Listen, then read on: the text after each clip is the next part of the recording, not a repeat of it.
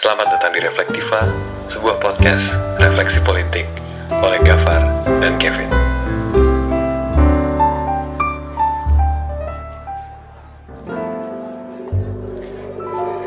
Halo, selamat malam. Assalamualaikum warahmatullahi wabarakatuh. Selamat pagi, selamat siang, selamat sore, kapan pun podcast ini didengarkan. Saya Kevin, host Reflektiva bersama dengan sahabat saya yang paling baik hatinya. Halo Gafar. Halo, halo, halo. halo. Hai Gafar. Sekarang kita lagi ditemenin sama uh, ibu. Ini karena tamu kita dari pemerintahan. Walaupun disclaim kita nggak bawa-bawa pemerintahan di sini, tapi that's a fact dia dari pemerintahan. Ibu Vicky Bareto. Halo Kak Vicky. Halo, halo Kevin, Gafar. Apa kabar Kak Vicky?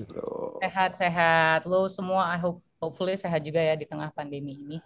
Kita deg-degan sih podcast ini Kak. Jadi banget banget deg-degan banget. Aduh, lebay, mau apaan? kita kita soalnya ada government official di sini.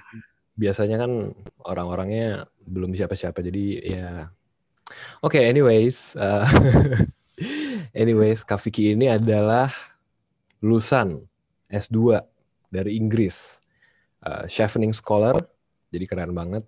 Uh, dan dia juga uh, adalah policy advisor di ini gue nggak tahu nama Indonesianya apa tapi bahasa Inggrisnya adalah Ministry of Cooperatives and SMEs of the Republic of Indonesia. Uh, kita uh, malam ini ya bakal ngebahas bukan tentang kooperasi dan SMEs tapi kita ngebahas tentang uh, konflik dan representasi-representasi yang ada di dalamnya termasuk representasi ekonomi dan representasi politik. Gini, kenapa kita bahas itu dan kenapa kita malah ngundang orang uh, ekonomi, kooperasi ya gitu, kooperasi dan SMEs? Karena Kak Vicky tesisnya tentang representasi uh, di penyelesaian konflik gitu. Ya betul ya kak ya. Ya, betul. Itu Oke. takeaway yang sangat baik dari Kevin sih. Ya, Mhm. mantap, mantap. Gue bisa sebenarnya ini bisa diselesaikan dalam dua kalimat. Cuma gue punya kebiasaan buat ngebikin dua kalimat jadi 10 kalimat. So bear with me. Oke Kak Vicky, so what do you wanna talk about? Oke, thank you Kevin. Uh, jadi sebelum gue S2 pasti gue S1 dulu ya. Jadi gue, gue tuh S1-nya se- sejujur-jujurnya itu adalah uh, kakak kelas dari Kevin dan Gafar ya. Gue jadi merasa tua nih. Kalau lu kalau harus mengassert ini sih seniority lu gitu. Oh ya, sorry, sorry, sorry. Gue dulu berapa tahun duluan sekolah daripada Kevin dan Gafar. Oke, itu kalimat yang lebih halus ya. Iya, jadi gue uh, dua, dua tahun ya, dua tahun lebih cepat daripada Kevin dan Gafar.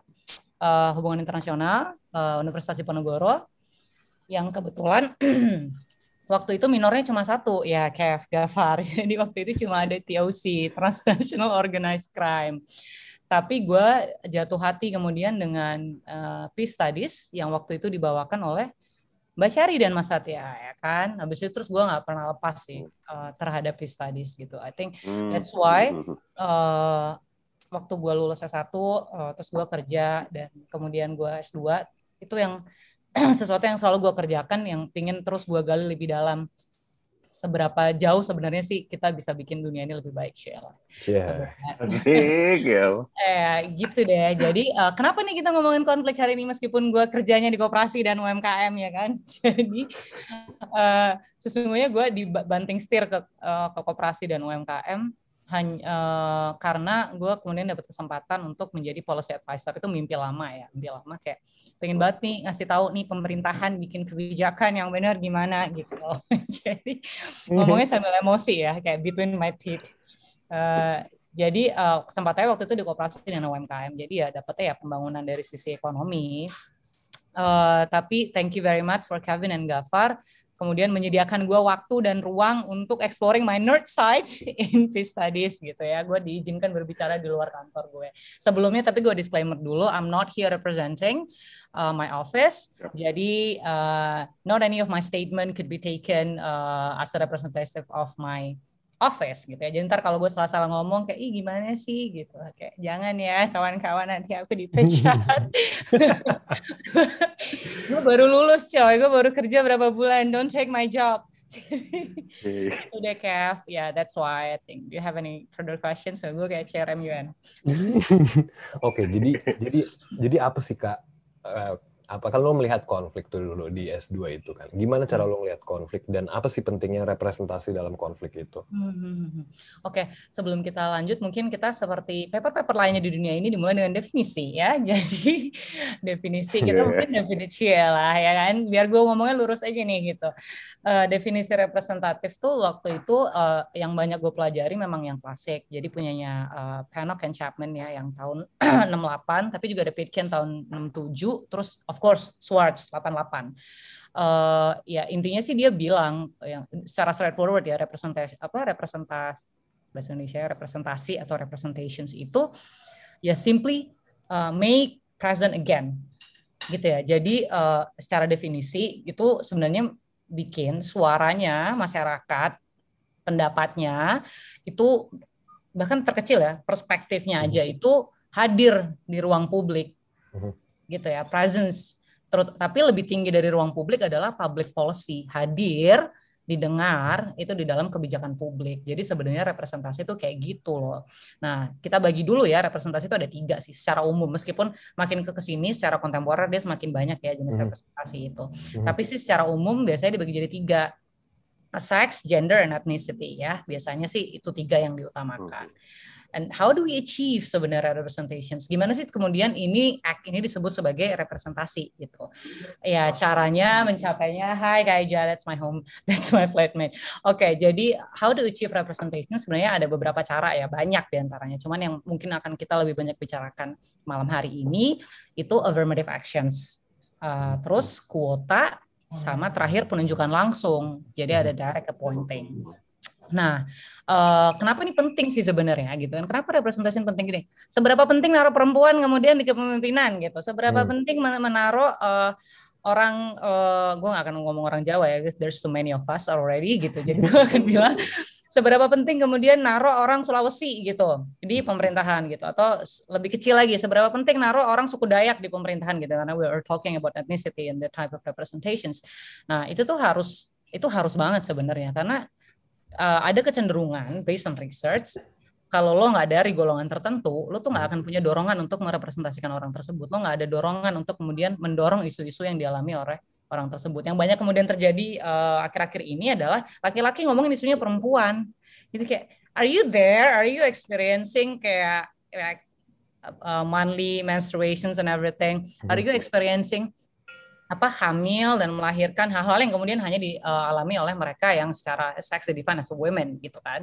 Jadi uh, hal-hal itu kan kemudian secara riset itu secara uh, statistik membuktikan memang kalau laki-laki di posisi mereka jarang banget kemudian membawa isu-isu yang dirasakan oleh perempuan atau bahkan lebih parahnya lagi misinterpret salah gitu loh melihatnya atau bahkan uh, udah salah terus malah merugikan karena dia kemudian mendorong nilai-nilai patriarki dia dulu. Karena ngerasa ya kan memang perempuan harusnya begitu begitu ya. The sort of understanding and knowledge yang kemudian dimiliki oleh laki-laki. Atau dalam kasus tertentu kalau bukan perempuan gitu ya adalah uh, misalnya orang Jawa ngomongin uh, yang di, yang dialamin kesusahannya orang NTT gitu.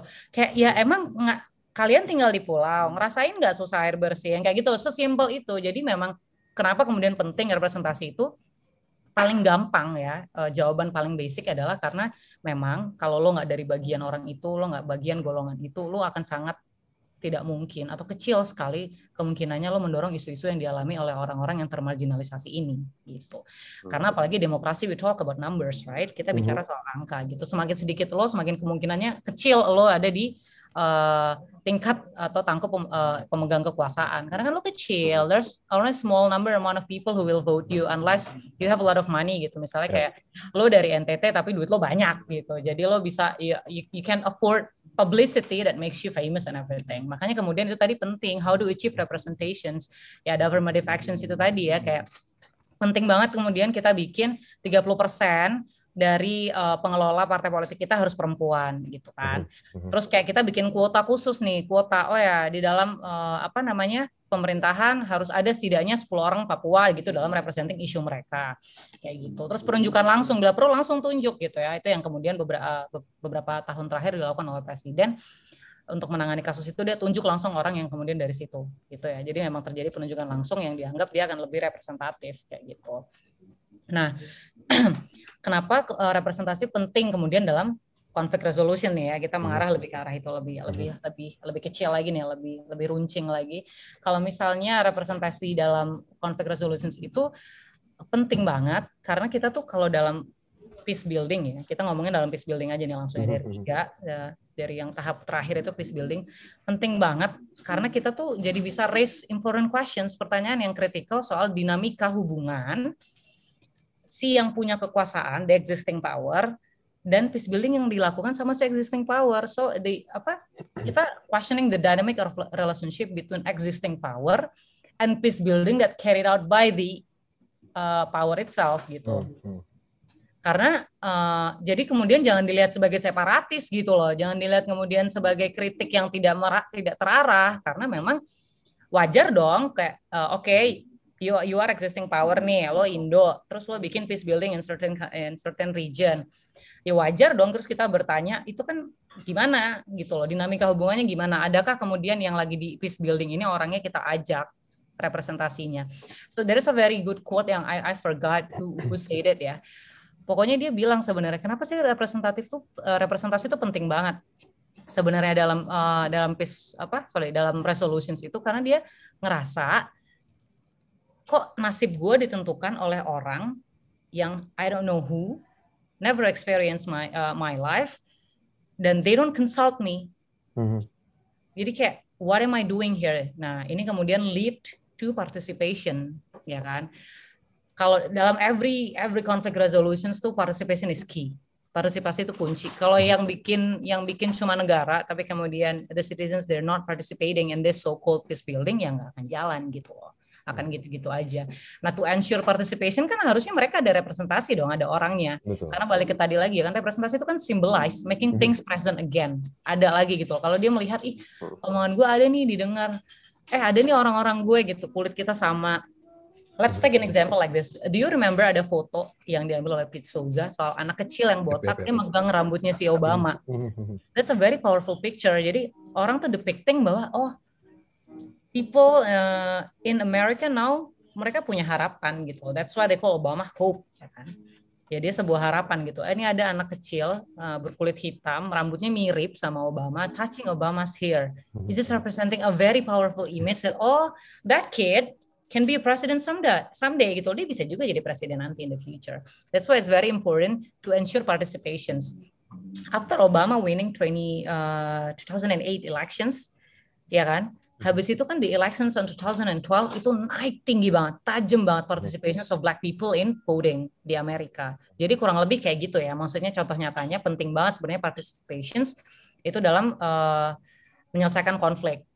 Nah, mereka mau partisipasi ya kalau ada orang di dalam situ gitu. Nah, makanya penting banget sebenarnya affirmative actions, quote dan penunjukan langsung. I know some, some people banyak banget orang yang kemudian mengkritik affirmative actions gitu. Ya, lo mah anak affirmative actions gitu ya kan suka yang kayak gitu tuh. Ya, lo dapat beasiswa karena lo affirmative action, but it's important. It's very important untuk menunjukkan ke generasi yang lebih kecil, generasi yang lebih selanjutnya bahwa nih lo orangnya orang yang dari sama seperti lo datang di, dari daerah yang sama seperti lo, they can achieve big things jadi it's not about uh, kemudian memberikan kesempatan pada mereka yang berkekurangan, jangan berhenti di situ, tapi justru melihatnya akan semakin banyak yang terangkat gitu kan. Meskipun ya tujuan akhirnya kan sebenarnya you know uh, menyamaratakan the playing field. Nah, uh, sebenarnya kenapa representasi itu representatif itu representations itu penting banget dalam conflict resolutions? Karena selain itu tadi ya of course buat trust dan kepercayaan ada orang yang merepresentasikan mereka di uh, tempat pengambilan kebijakan tapi juga adalah accountability. Nah akuntabilitas itu sebenarnya dalam representasi itu uh, jadi dia bisa dalam tanda kutip tunjuk tangan gitu loh uh, kayak kok lo nggak ngurusin agenda orang gue sih orang gue dalam artian orang yang asal berasal dari sama dengan gue gitu.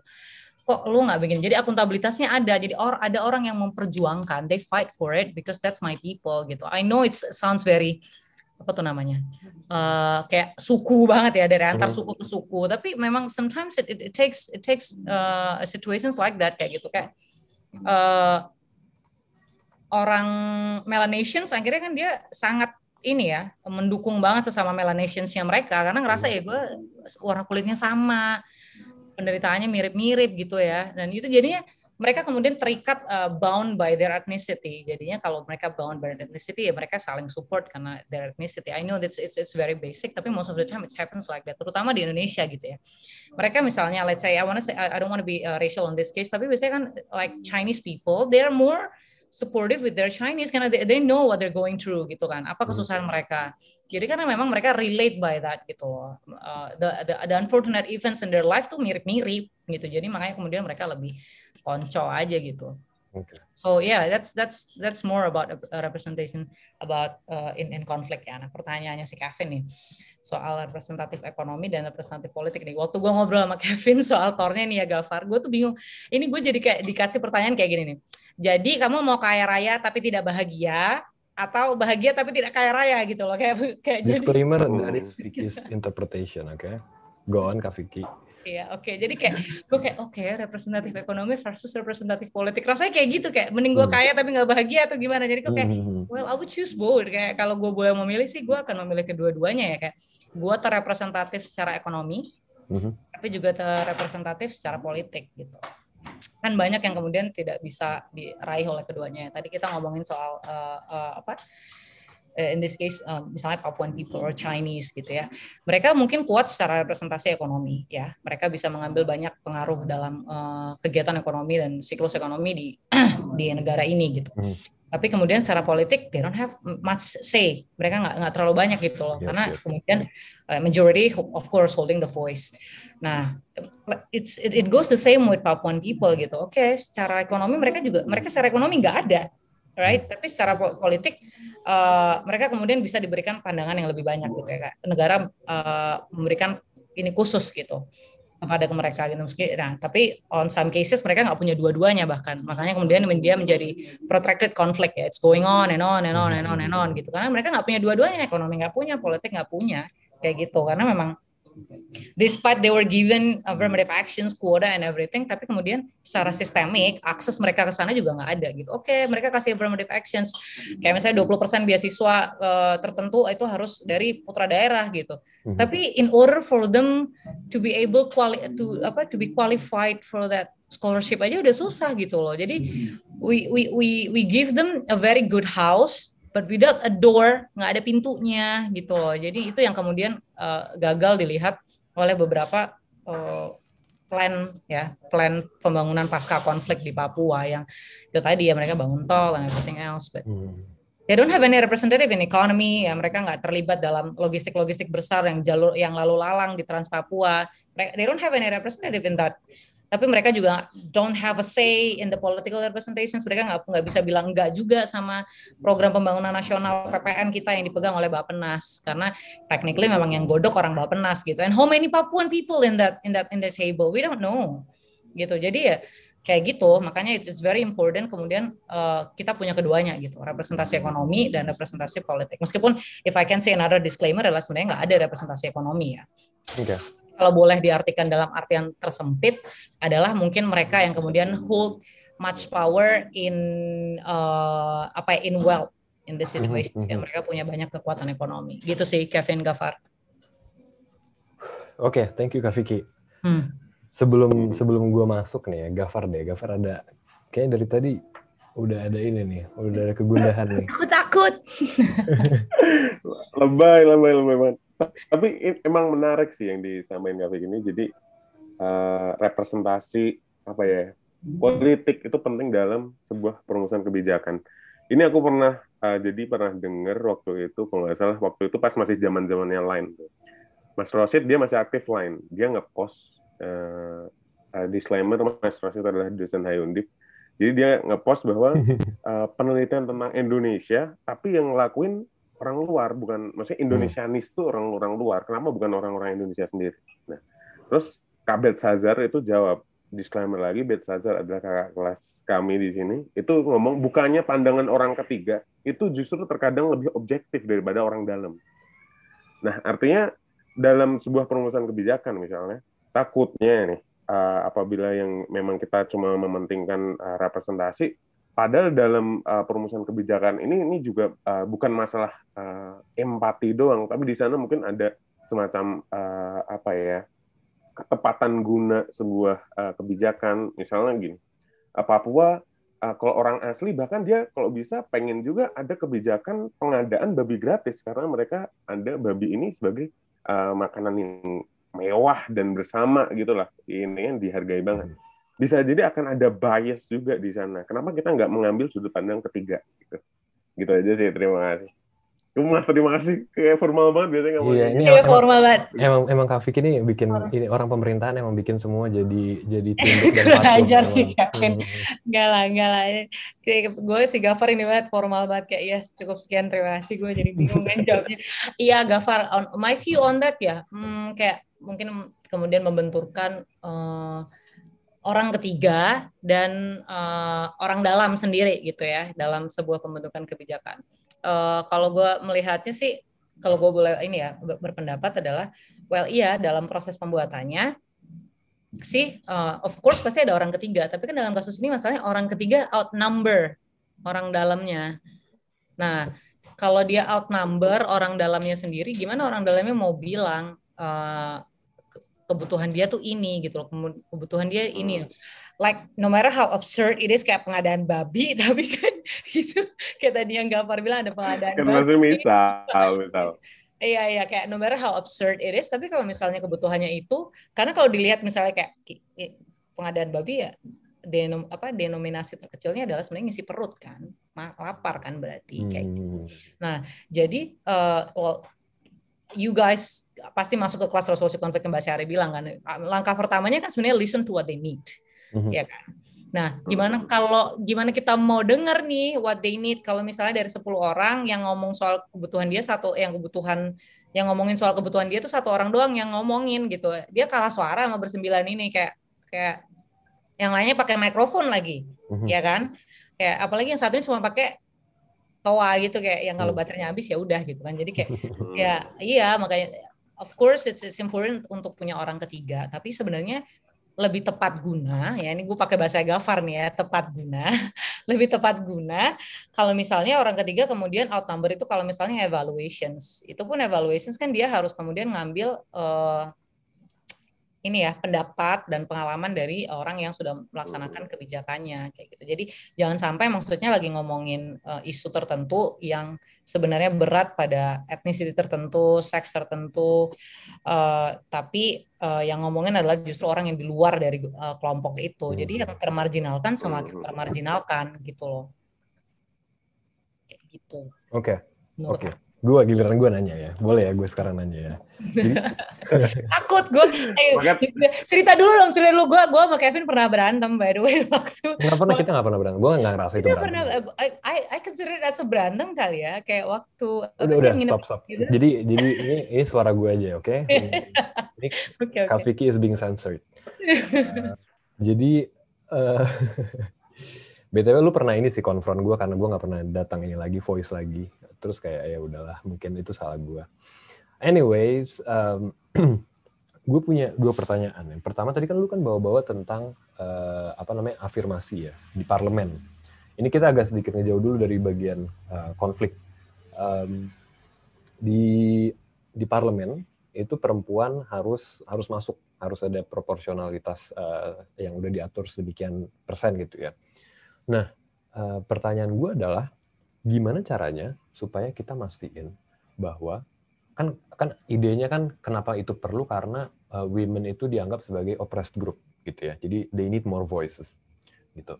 Nah pertanyaan gue adalah ketika ketika eh, perempuan-perempuan yang ditunjuk yang merepresentasikan perempuan lain masuk ke dalam parlemen, how to make sure they don't apa ya, they deliver deliver uh, the voice that uh, they should represent gitu. Karena kalau kata Mahfud MD koreksi kalau kata salah satu menteri di kabinet yang sekarang tapi gue udah ngomong namanya lagi ya kan uh, terlambat terlambat. Itu dia bilang kalau misalkan orang udah masuk ke lingkaran pemerintahan uh, bahkan malaikat pun bisa jadi iblis gitu kan dia bilang kayak gitu. Nah gimana caranya supaya perempuan-perempuan yang masuk ke dalam parlemen itu stay true to women uh, all around Indonesia gitu. Karena yang kita tahu sekarang, uh, misalkan di nggak ada tuh per, apa parlemen uh, perempuan di parlemen yang uh, ngomongin tentang interest perempuan di konflik kendeng misalnya kayak gitu. Setidaknya itu nggak kedengeran gitu. Jadi jadi jadi where are they and how how how to make them apa ya uh, stay true to their path gitu. Uh, nah yang kedua adalah kalau dari tadi kita ngomongin uh, representation, uh, kita kan selalu beranggapan bahwa nanti akan dikasih representation itu ke orang-orang yang oppressed gitu ya. Ya kita sebagai yang power holder, tapi orang luar kita akan ngasih uh, voice ke orang dalam supaya konfliknya cepat kelar menurut versi mereka gitu, sesuai dengan suara mereka. Nah pertanyaannya adalah gimana kalau misalkan that doesn't happen. Gimana kalau misalkan orang yang mau menyelesaikan konflik ini, orang ketiga yang mau menyelesaikan konflik ini, dia nggak mau ngasih suara ke uh, apa namanya orang-orang yang berkonflik, kayak Papua misalnya. Karena that's what happens too often gitu. That what happens uh, more often than not in this uh, world gitu. Gimana tuh Kak Vicky? Oke okay, oke, okay. ini pertanyaan menarik ya dari Kevin. Kayak uh, fun fact, uh, I wrote a paper about uh, descriptive representations Mm-hmm. Jadi uh, ini menarik ya. Jadi representation itu dibagi lagi jadi dua, deskriptif dan uh, substansi. Uh, mm-hmm. Apa substansial? Uh, substantial ya. Jadi kayak descriptive representations and substantial representations. What Kevin just described itu adalah descriptive representations kita sudah punya ya kan. 30% perempuan di parlemen harus harus uh, harus perempuan gitu. Itu deskriptif. Kita secara angka menggambarkan bahwa pentingnya perempuan gitu ya dalam ini. Itu kita sudah mendapat apa uh, menggambarkan tapi secara substansi apakah kemudian di follow up gitu ya. Seberapa banyak misalnya RUU yang soal perempuan pers gitu-gitu kan nggak ada tuh ya kan.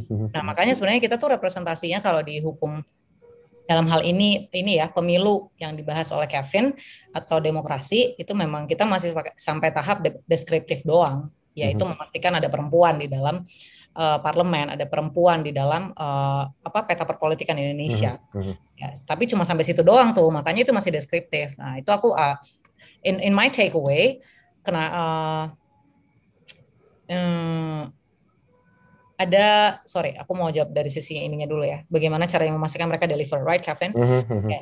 okay. kalau soal yang memastikan caranya mereka deliver itu kalau sekarang sih kita sebenarnya nggak punya ya secara secara sistemik gitu kita nggak punya tuh. Uh, gimana cara memastikan perempuan yang sudah duduk uh, di parlemen di pengambil kebijakan itu mengeluarkan uh, sesuatu yang pro perempuan itu nggak ada. Kita nggak kita nggak punya tuh sistem akuntabilitas seperti itu. Karena memang bentuknya sih uh, dalam tanda kutip hanya berharap ya. Mereka udah di parlemen sih harus harapannya mereka kemudian mengeluarkan lebih banyak uh, RUU yang lebih uh, pro perempuan tapi ternyata kan nggak juga gitu loh. Nah ini tuh ada hubungannya sebenarnya sama ideologi partai. Nah karena ideologi partai kita itu tidak ada yang benar-benar kiri dan tidak ada yang benar-benar kanan karena waktu itu kiri kemudian dilihat sebagai sesuatu yang salah semenjak uh era orde baru ya. Yep, yep. Nah, kiri itu kemudian komunis. Jadi nggak ada yang pernah berani mengklasi apa eh gue kiri gitu loh. Partai itu nggak ada yang pernah ya. Survei bahkan membuktikan kita tuh cuma tengah ke kanan. Mereka nggak berani bilang mereka tuh kiri gitu. Sedangkan yang tengah itu cuma Demokrat, kalau gue boleh menyebutkan nama partai ya. Karena sisanya itu semua kanan. Sisanya semua kanan. Secara spektrum, secara spektrum ini ya. Ini yang lakukan si Burhan Muhtadi ya, orang Indo nih. Gue nggak nggak nyari orang luar nih. Burhan Muhtadi dia ngeluarin political spektrum kita tuh cuma kanan, cuma tengah ke kanan gitu. Nggak ada ke kiri gitu.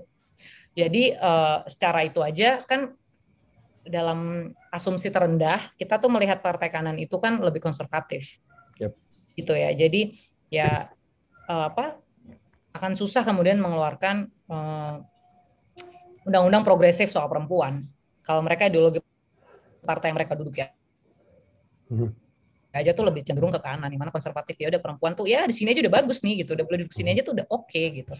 Kita cukup uh, ya kalau uh, ada yang ada dosa satu dosa yang pernah ngomong ke gue iya soalnya nilai feminis itu cuma di etalase gitu. Jadi itu udah cukup gitu loh. Melihat ada perempuan ngomong gitu tuh udah udah cukup. Nggak perlu disebutkan ya nama dosanya iya nggak perlu disebutkan. Okay, okay, nggak perlu disebutkan nggak perlu disebutkan dosanya siapa. Tapi kayak gitu. Jadi memang secara deskriptif kita nyampe secara substansi kita tidak punya uh, soal yang perempuan itu. Jadi kalau caranya kemudian mencapai uh, atau menjamin mereka deliver tuh nggak ada. Tapi kalau gue boleh membawanya lebih jauh ya Kev ini tuh mengakar banget terlebih ya bukan cuma karena partai kita kanan banyak kan tapi karena eh,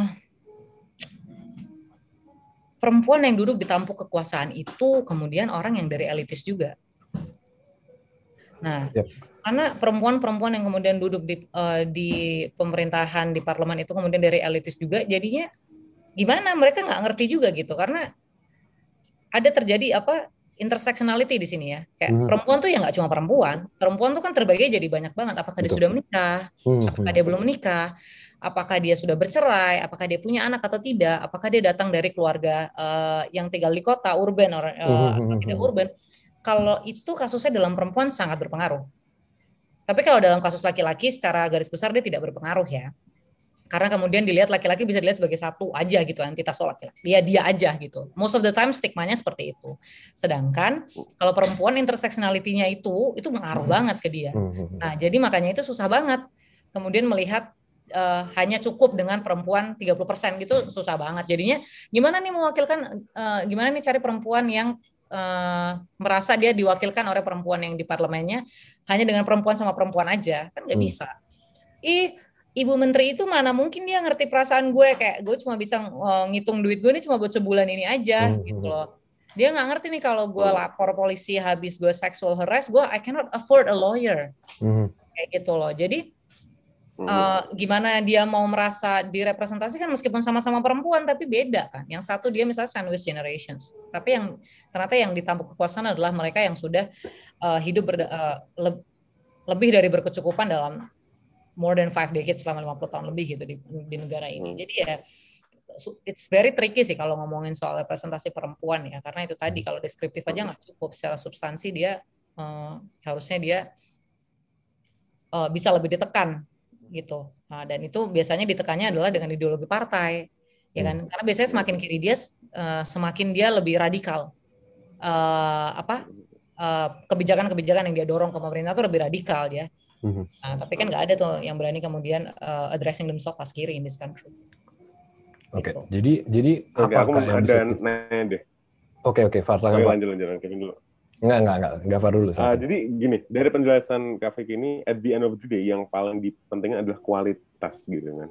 Karena ada kuantitas pun nggak menjamin ada kualitas yang ada. Makanya dari itu, instead of kita uh, nyuruh ada representasi naikin sampai 50%, 60%, kenapa nggak misalnya daripada kita menghadirkan uh, perempuan di parlemen, nah, misalkan, kenapa nggak kita mengajarkan feminisme ke DPR gitu loh. Hmm. Jadi kenapa Hmm. uh, daripada misalnya gini, kan kita kan selalu dibilangin uh, lindungilah anak perempuanmu gitu, daripada Hmm. Didiklah anak laki-lakimu Hmm. gitu. Hmm. Jadi di sini aku lebih melihat kenapa nggak uh, kita lebih cocok lebih dari dari pembicaraan ini kenapa lebih senang pada masalah angka dibanding kualitas itu sendiri karena Hmm. menurutku lebih bisa aja sih lebih dengan DPR yang dididik tentang feminisme tuh daripada kita menghadirkan sosok-sosok eh, katakanlah representasi yang bisa jadi justru dia juga bias sendiri pertama dan yang kedua dia tidak tidak, tidak mewakilkan suara kalau kata Mas Kevin tadi.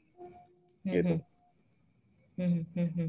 Setuju sih. Eh, itu gue setuju banget kayak ya harusnya eh, bukan harusnya ya lebih ideal lagi, lebih indah lagi gitu kalau misalnya kita lebih apa ya lebih selektif lagi dalam milih eh, ini kita ya wakil rakyatnya gitu di depan mana kita lihat agendanya apakah dia kemudian punya agenda-agenda feminis gitu agenda-agenda yang mengedepankan nilai perempuan Eh, kalaupun di situ lebih banyak perempuannya misalnya yang nyalek tapi di kita lihat dari eh, visi misi kerjanya nggak ada tuh yang ngomongin habis ini dia mau ngomongin soal cuti hamil, cuti Hmm. melahirkan gitu ya. Kemudian daycare di certain office yang kemudian mewajibkan banyak perempuan yang kemudian anaknya jadi nggak bisa sekolah dan lain-lain gitu ya. Kalau kita dari visi misinya, oh ternyata nggak ada yang lebih ke arah perempuan, tapi justrunya malah adanya di laki-laki kayak gitu. Ya, I think you better vote the man eh, rather than the women gitu. Meskipun setiap gue selalu bilang ini sama semua orang ya, kayak I, I fight with my boyfriend a lot about this. adalah pokoknya setiap kejadian di mana perempuan itu kemudian duduk di tingkat kekuasaan itu itu perlu diselebrasi. Tapi kemudian discrutinize juga gitu loh. Dia kemudian di posisi itu seperti apa.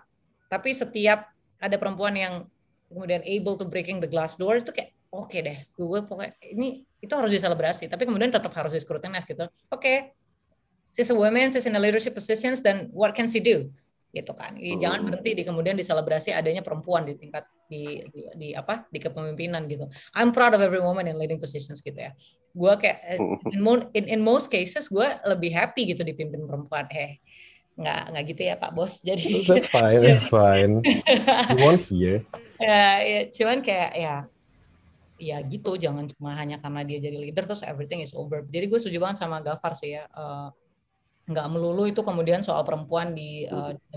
It's important tapi penting juga sebenarnya untuk menanamkan nilai-nilai uh, feminisme kepada semua orang, mau dia perempuan atau laki-laki gitu. Iya, jadi jadi kemarin di Twitter tuh sempat ada um, meme, uh, meme ya yang uh, trending itu ada dua pesawat Amerika tuh. Yang satu pesawat yang pas pemerintahan konservatif, yang Republik. Yang satu oh, yang iya, Demokrat. Iya.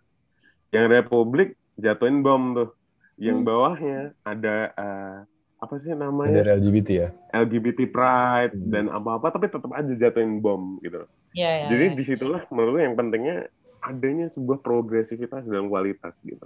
Oh. Nah, untuk lama Kevin lah pasti lebih. Nah, iya Kak Vicky. Jadi kan tadi kan Kak Vicky udah ngejelasin tuh bahwa faktanya nggak gitu. Faktanya memang masih susah. Faktanya belum ada sistem uh, yang yang akuntabilitas uh, perempuan-perempuan di parlemen untuk memperjuangkan uh, hak-hak perempuan gitu. Tadi lu bilang juga tentang uh, cuti hamil, cuti cuti haid gitu gitu ya. Sementara kalau misalkan kita lihat, lu sendiri juga udah udah acknowledge tadi kalau perempuan tuh banyak lapisannya sendiri. Lapisan kerentanan perempuan tuh banyak juga.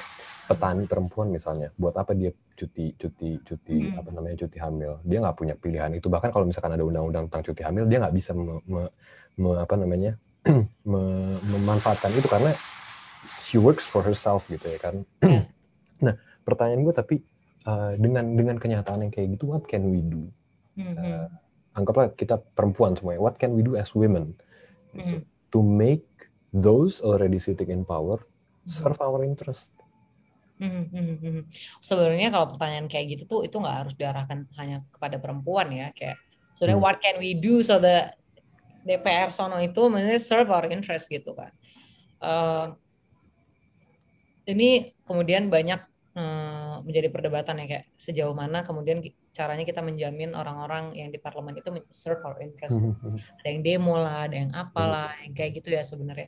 Tapi kan yang banyak yang kita tidak tahu adalah sebenarnya yang harusnya mendengarkan tuh mereka. Harusnya kita nggak perlu teriak-teriak gitu. Di dalam di dalam uh, dalam hal ini tuh kan bahkan sebenarnya kita disediakan ruang khusus uh, di mana kita bisa ngomong sama mereka. But most of the time adalah uh, it's not happening gitu. People uh, don't know. Ini bukan sekali lagi ini bukan salah bukan salah masyarakat ya, bukan salahnya publik sama sekali tidak gitu ya. Soal uh, pengetahuan bahwa sebenarnya kita bisa duduk and driving RUU yang akan keluar itu kan kayak uh, mimbar publik itu kan selalu ada sebenarnya di DPR tapi itu paling yang tahu satu persen dari masyarakat Indonesia gitu bahwa kita bisa duduk di sana. Uh, waktu itu kemudian banyak harapan muncul kepada mahasiswa-mahasiswa kita kan. Bahwa orang-orang ini kemudian tahu nih proses politik Indonesia itu seperti apa. Sampai ke titik di mana misalnya RUU itu keluar. Kayak gitu harapannya kan banyak ke mereka kemudian untuk mereka tuh driving the the apa the change in Indonesia. Tapi uh, Enggak juga, itu pun dalam hal ini enggak juga. Tapi memang uh, susahnya memang di kewajiban pemilu kita itu tidak diikuti dengan kewajiban belajar soal pemilu. Hmm. Gitu loh. Jadinya kita tuh nggak tahu yang kita pilih itu siapa. Yang duduk di sana tuh siapa. Most of you I bet don't know who your DPRD is. Yep. Kayak siapa gitu loh. Padahal orang tuh fokus ke DPR, DPR, DPR. Sebenarnya yang paling berpengaruh dalam hidup lu tuh DPRD, yang ngatur pajak daerah lu tuh DPRD, yang ngatur perda lu DPRD juga hmm. gitu kan. Most gitu orang nggak orang itu nggak banyak yang tahu dan again I have to emphasize itu bukan salahnya masyarakat. Yang harusnya turun, yang harusnya menjelaskan itu menjadi tanggung jawabnya partai politik sesungguhnya kan. Itu udah ini kan ini udah ayah ini udah ini udah nosi lama lah bahwa sebenarnya uh, pendidikan politik di negeri itu adalah tanggung jawab partai politik. Itu kan udah nosi lama, tapi kan tidak pernah dijalankan gitu loh. Yeah, Jadi iya. kalau misalnya lu, lu tanya ke gue gimana caranya sebenarnya menjamin orang-orang yang di parlemen itu dengerin kita adalah memastikan kita tahu cara yang ngomong sama mereka. Kalau sekarang tak caranya ngomong sama mereka baru demo, baru petisi, it's not giving a very solid impact gitu. Kita mau demo sampai mampus pun itu UKPK tetap keluar. Hmm gitu loh. Kita mau demo berhari-hari gejayan memanggil dan lain-lain itu RUU itu oh, cipta kerja tetap jadi. Nah, karena itu udah di akhir gitu. Sayangnya sekali kita kemudian hanya diberikan kesempatan di akhir gitu loh. Padahal kan harusnya itu sudah dari awal banget. Bahkan ketika itu masih digodok tuh harusnya itu sudah ada kita di situ. Gitu loh. Publik tuh harusnya sudah ada dan scrutinize itu dari awal masih di situ. Hmm. Tapi masalahnya kan komunikasinya kemudian tidak seimbang. Ada yang tahu, ada yang tidak gitu kan. Dan bahkan DPR tuh well I, mereka kalau ditanya soal itu kita udah bikin DPR TV kok bisa ditonton dan kayak gini-gini. Tapi dia yang bisa nonton siapa? Yang mau nonton siapa siapa juga yang nonton televisi sekarang. Kayak anjlok banget lah angka yang nonton TV sekarang dibandingkan mereka yang main TikTok gitu loh. Uh, jadi memang pendidikan politik is very important. And dan dan dalam dalam situasi ini dalam gue setiap gue nulis paper buat kelas demokrasi dan public policy gue tuh gue selalu scrutinize sistem partai politik Indonesia banget. Di mana ini tuh semua tanggung jawab lo lo tuh terima duit dari negara tiap tahun. Hmm. this is your job. Hmm. tapi karena mereka takut akutabilitas mereka tergoyangkan gitu. Jadi pendidikan mereka jadi gitu-gitu doang. Pendidikan mereka mereka kemudian bungkus dalam bentuk kaderisasi. Orang yang kemudian akan serve mereka juga hmm. ya itu lingkaran setan gitu-gitu hmm. aja gitu maksud gue kami sudah melakukan pendidikan politik kok dengan mengadakan kaderisasi di 10 universitas. Iya, itu orang-orang yang bakal buat lo juga. Iya. Kan ketikanya hal layak publik, echo chamberingnya jangan terjadi dong, keluar dari situ. Jadi ya, harapan gue lebih banyak kita kemudian tunjuk jari terhadap partai politik gitu loh. Lo, hmm. that's your job gitu. Dan itu kan sebenarnya butuh lebih banyak uh, ini ya raising awareness bahwa kita punya hak kemudian untuk menuntut partai politik mencerdaskan kehidupan politik kita gitu loh. Oke. Okay. Oke. Tapi kak, ini gue bakal neken pertanyaannya sama lagi karena gue karena gue bener-bener mengharapkan jawaban yang lebih berani dari seorang Vicky Barreto gitu. Kita udah coba nih berbagai cara gitu. Kita nggak punya pilihan kan. Lu bilang tadi ini bukan salah publik, ini bukan salah masyarakat. Hmm. Kalau misalkan kita baru bisa ngomong di akhir gitu, karena memang memang kesempatan yang diberikan itu cuma segitu ke publik gitu. Hmm. So what can we do outside the channels that we have gitu? Di democratic channels that we have, should we revolutionize or something? Atau atau, atau kita kita civil disobedience atau atau gimana? Hmm, hmm, that, that's uh, that's a very brave question sebenarnya. Karena kalau uh, ngomongin gimana caranya kita bikin mereka dengar di luar uh, democratic means, ya kan, di luar judicial review, di luar uh, apa class action lawsuit gitu ya di luar luar kayak gitu hmm. uh, you will hear many radical solutions I guess ya kan uh, dan berarti it takes a stability of a country hmm. gitu loh it takes uh, the kedamaian semu yang sedang terjadi saat ini gitu loh uh -huh. kayak people are peaceful because they have no choice other than just doing their job because I have taxes to pay, I have kids mm-hmm, to pay mm-hmm. gitu loh ya kan. Karena I think that's the most efficient way to make to make a country stable. Kan? To keep your to keep your citizens busy with their daily life.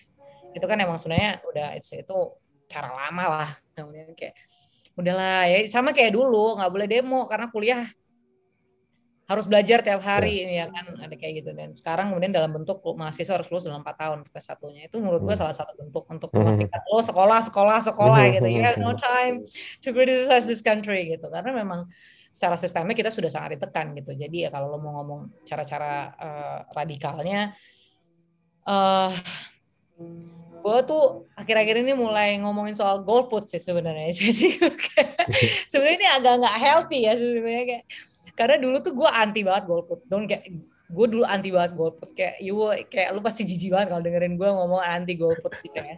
Kayak bahkan Fadil kayak most of my friends good my friends kayak apaan sih lo biarin dong orang kalau mau golput itu kan pilihan mm-hmm. mereka enggak dong nggak boleh. But at the time I was serving for executive as presiden gitu kan. Dulu kan gue kerja buat KSP jadi kalau gue kalau gue nggak dukung anti golput gue juga ngerasa kayak kerjaan gue nggak ada gunanya gitu right.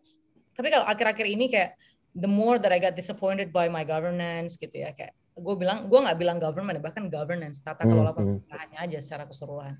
Jadi gue nggak akan tunjuk tangan siapa dan siapa gitu ya. Karena it's it's more than it's more than a group of people already gitu. It's it's it's it's beyond political party. It's it's just wild wild wild and wild ya kalau gue mau ngomong oligarki oligarki oligarki lagi kan. Dan uh, there's a say I think in, uh, in in in in Greek political gitu dia bilang kalau kalau udah terlalu oligarch don't choose. Ya kan? Kalau gitu sekalian aja stay anarki gitu. Kan there's a cycles to all governance right? Democracy oligarchy and anarchy. It's just keep going that way right? Makanya kalau udah terlalu oligarki they say don't vote jadilah anarki. Well that's the most radical things that I can offer. Kayak ya udah golput aja bos gitu. Kayak gue lately agak consider golput sih nih. Kayak tahun depan kan kayak ada ini nih pilgub DKI nih. Gue kayak hmm. should I or should I not? Gitu kan. At this point tuh gue udah capek sih sesungguhnya. Unless there's there's a uh, there's something more that we can do. Gue tuh pengen banget ada sistem akuntabilitas yang jelas ya makanya gue tuh hmm. happy banget sebenarnya dengan lapor SP4N ya programnya uh, Menpan RB uh, dan kedeputian satu ASP itu soal gimana caranya kita bisa uh, nyala-nyalain orang ini kan. Pelayanannya jelek bisa kita foto bisa kita laporkan. At the time it, it was so good right? Kemudian mereka handle disposisi ke kementerian terkait. Dari kementerian terkait turun ke dinas yang kemudian dilaporkan. Pokoknya kayak gitu terus siklusnya. Adalah maksudnya bentuk sistem teguran dari kita kan. Jadi kemudian terjadi dua arah. Akuntabilitas. yaitu itu short itu ini ya shortcut akuntabilitas ya karena terus kemudian uh, memanfaatkan utilizing technology. Mm-hmm. I was so happy at that time. Oh berarti ada sistem akuntabilitas kayak gitu. But then it's not sustain. Kayak lately itu kayak nggak kedengaran lagi, nggak nggak mm-hmm. dipakai lagi kayak gitu. Jadi ya ada masalah di situ juga di sustainabilitas kita terhadap akuntabilitas yang sudah disediakan kayak gitu. Jadi kayak uh, sekarang juga Kementerian Keuangan kan APBN dia bongkar ya, dia buka, dia bisa akses di websitenya dia itu buat apa, buat apa, buat apa cuman ya we all know sebenarnya kayak di dalamnya juga banyak sesuatu yang kita nggak tahu. Jadi ya dan itu kemudian lagi-lagi lagi dikendalikan oleh partai politik yang kemudian yeah. akan ya udah golput aja udah. Ya udah gue sih golput aja deh udah. Teman-teman jangan ikuti kalau kalian voting ya gue gue sih golput sih gue gue gue gue I don't want to suggest something yang akan well this country suffer enough lah maksudnya kayak uh, uh, kalau if you offer apa revolutionize apa revolusi hmm. well that's a, that's a very karena kan habis revolusi kita tanggung jawab untuk membangun kembali. Iya. Kemudian kan, apakah kemudian kita sudah siap dalam pasca revolusinya itu pembangunan kembali? Do we have a vision after revolutionizing hmm, hmm, country? Hmm, ya kalau mau revolusi harus mikir juga. Well, let's say Castro ya. Castro itu besar karena dia offering apa yang ada akan ada setelah revolusi gitu loh. Jadi jangan cuma ngomong revolusi because you're tired with the current system. Yes, we all tired. Tapi if you offer a revolution, over something more than a riot gitu loh. Sistem apa yang akan kemudian lo bangun after revolutions? And if you have that clear, I think I will follow you anyway gitu loh. Oke, okay, oke. Okay. Gafar, ada lagi Far?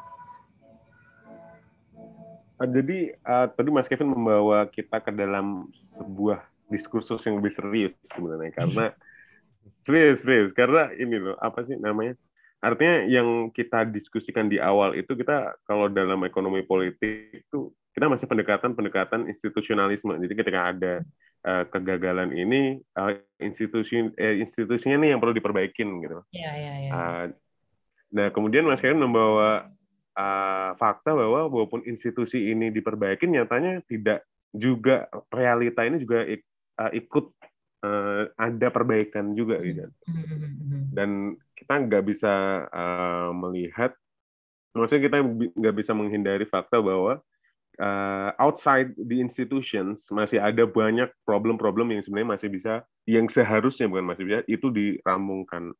Karena kalau hanya sebatas, sebatas representasi, sebatas uh, oke okay, representasi penting, tapi kalau kita hanya berbicara number daripada kualitas atau uh, kita melihat bagaimana uh, oligarki kalau kata uh, Kak Vicky tadi lebih cenderung bercokol, apa pun inisiasi kita nggak ada uh, efeknya juga. Makanya mungkin kita perlu solusi-solusi yang lebih radikal gitu sih. Golput itu tadi. Uh,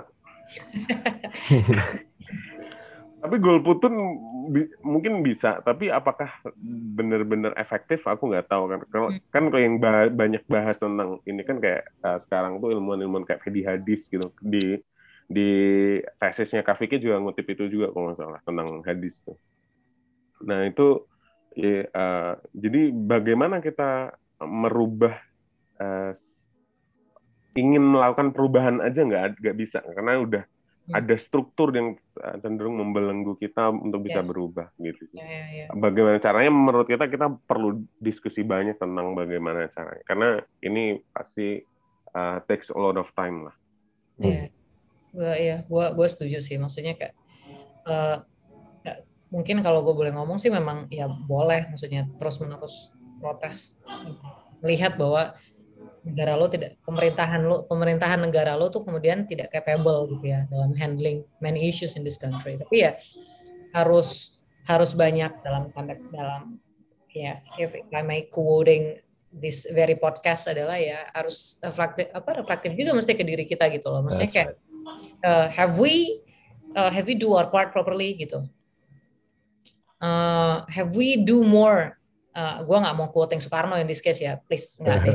Soal apa yang sudah melakukan di negeri kayak enggak deh gue enggak deh gitu. Tapi uh, harus sering-sering tanya memang gitu uh, how could this happen? Gitu ya. Kenapa bisa sampai ke titik ini? Gitu. Oke okay, let's see. Oke okay, emang negara gue ambiar banget nih yang ini nggak bisa ini nggak bisa terutama misalnya dalam penanganan pandemi ini gitu ya. Tapi harus tanya juga gitu maksudnya being reflective to ourselves gitu ya. Have have I done something? Gitu. Have I becoming a a full uh, informed citizens gitu ya. Apalagi kalau punya privilege to do so That's gitu right. ya.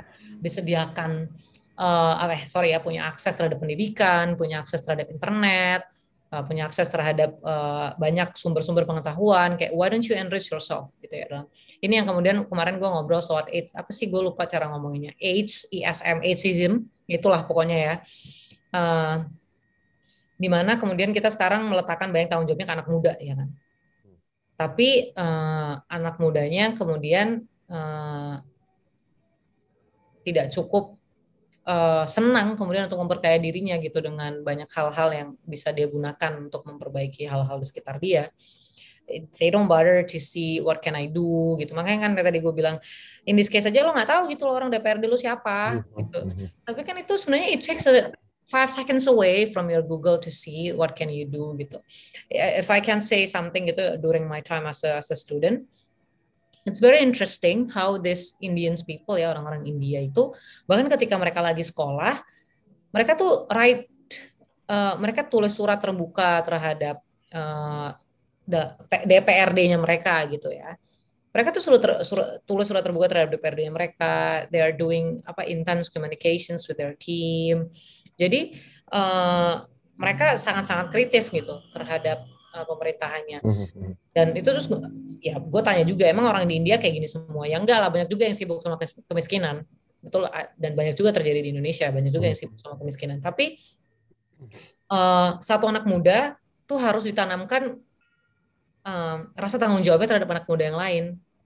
Tapi kalau dalam di, di Indo ini lagi marak kayak baper, the word of baper ya. Kayak it's so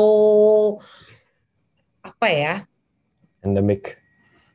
Ya kemudian menurunkan urgensi akan sesuatu gitu loh. Gara-gara lu ngomong baper gitu. Jadi kayak ya iya baper gitu loh. Nggak? Sih kayak pengen bilang ya iya gue baper gitu. Tapi dilihat baper tuh sekarang nggak keren. Iya iya dong.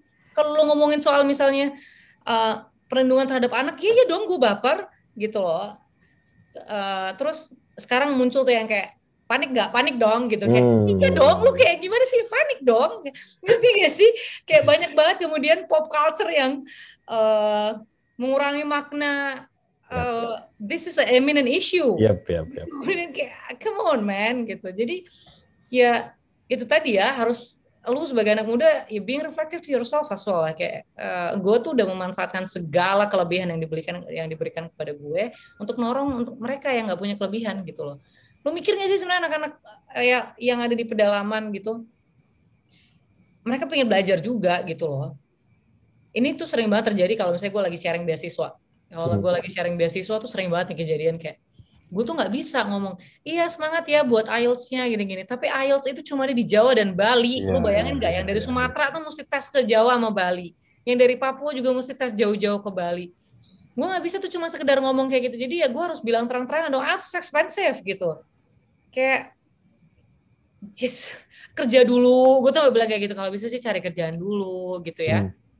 jangan sama cara beasiswa terus kemudian uh, harming your uh, cash flow ya secara very expensive 3.7 million ya sekali coba. Mahal banget gitu. Jadi ya come on lah yang yang punya privilege do something more. Kayak acknowledge that you have it biasanya kalau orang-orang udah refleksi udah mulai-mulai berefleksi itu biasanya mereka mulai sadar gitu. Gue tuh mulai ketampar banget waktu gue sekolah. Waktu gue mulai kelas 2 baru mulai ketampar banget kayak gila I was fucking privilege sorry pardon my language gitu ya. Jadi kayak gue sangat-sangat privilege in this case gitu. Meskipun gue gak privilege banyak anak lainnya yang anak-anak oligarki di negeri ini Hmm. gue bahkan udah masuk tahap privilege gitu loh. Ngerti gak sih the fact that I can access so many things in my life terus gue I do nothing about it gue gak nyalain lo sih ya kalau emang lo mau lahir dan bahagia kalau kita akhirnya sampai ke tahap existential crisis ya kan gue cuma mau hidup dan kemudian mati gitu ya gue pengen bilang might as well mumpung lo masih hidup ya kan sambil ya kan hidup kan menunggu mati yang sabar sebenarnya gitu Hmm. jadi ya while while while we're at it nih ya while we're at it nih might as well do something gitu kan. Gue kayak gue suka banget frasa might as well ngerti gak sih? Kayak iya nih mumpung gitu. Gue jadi ya gitu sih Gafar kalau dari gue Oke, oke. Kak Vicky, we have to wrap up this uh, session. Uh, before I give you the opportunity to give your last statement, uh, kita mau ngasih kemurahan hati kita. Jadi kalau misalkan nanti ada audit internal di kementerian lu ya, dan ini episode harus di hide dulu gitu. Just let me know, let us know, oke?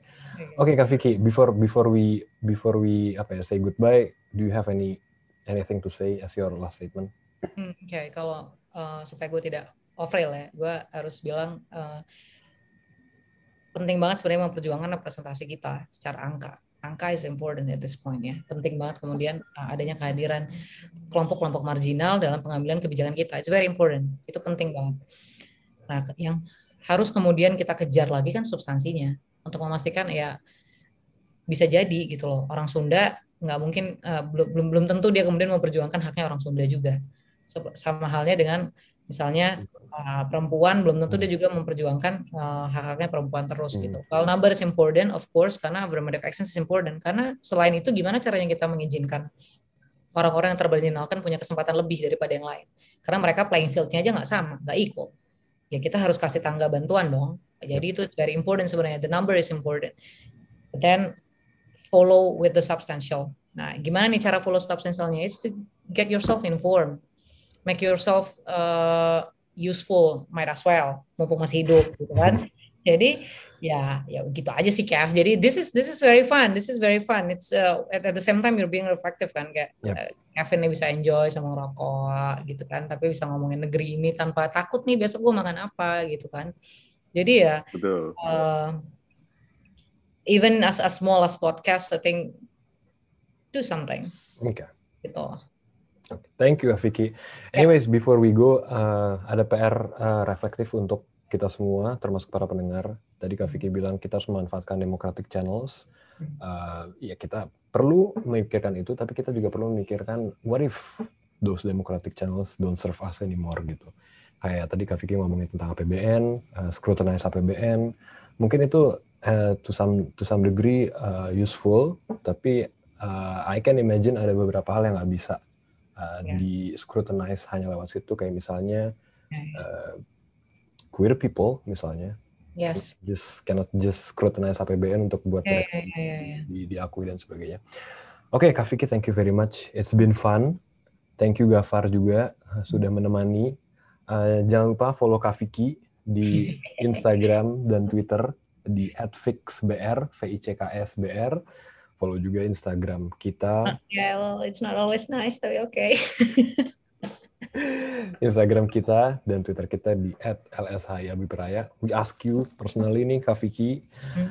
Um, ya dari tadi btw Kak Vicky uh, di belakang layar you cannot see para pendengar nggak bisa mendengar nggak bisa lihat tapi ada mudah-mudahan akan menjadi tamu podcast kita di Yes. episode berikutnya kekasih Yes. dari Kak Vicky. Di Gue akan kita kompli dengan bilang iya dia akan hadir gitu. Oke, oke, thank you very much Kak Vicky. Uh, gua Kevin dan Gafar, terima kasih. oke, selamat malam. Thank you. Bye bye. Assalamualaikum warahmatullahi wabarakatuh. Waalaikumsalam.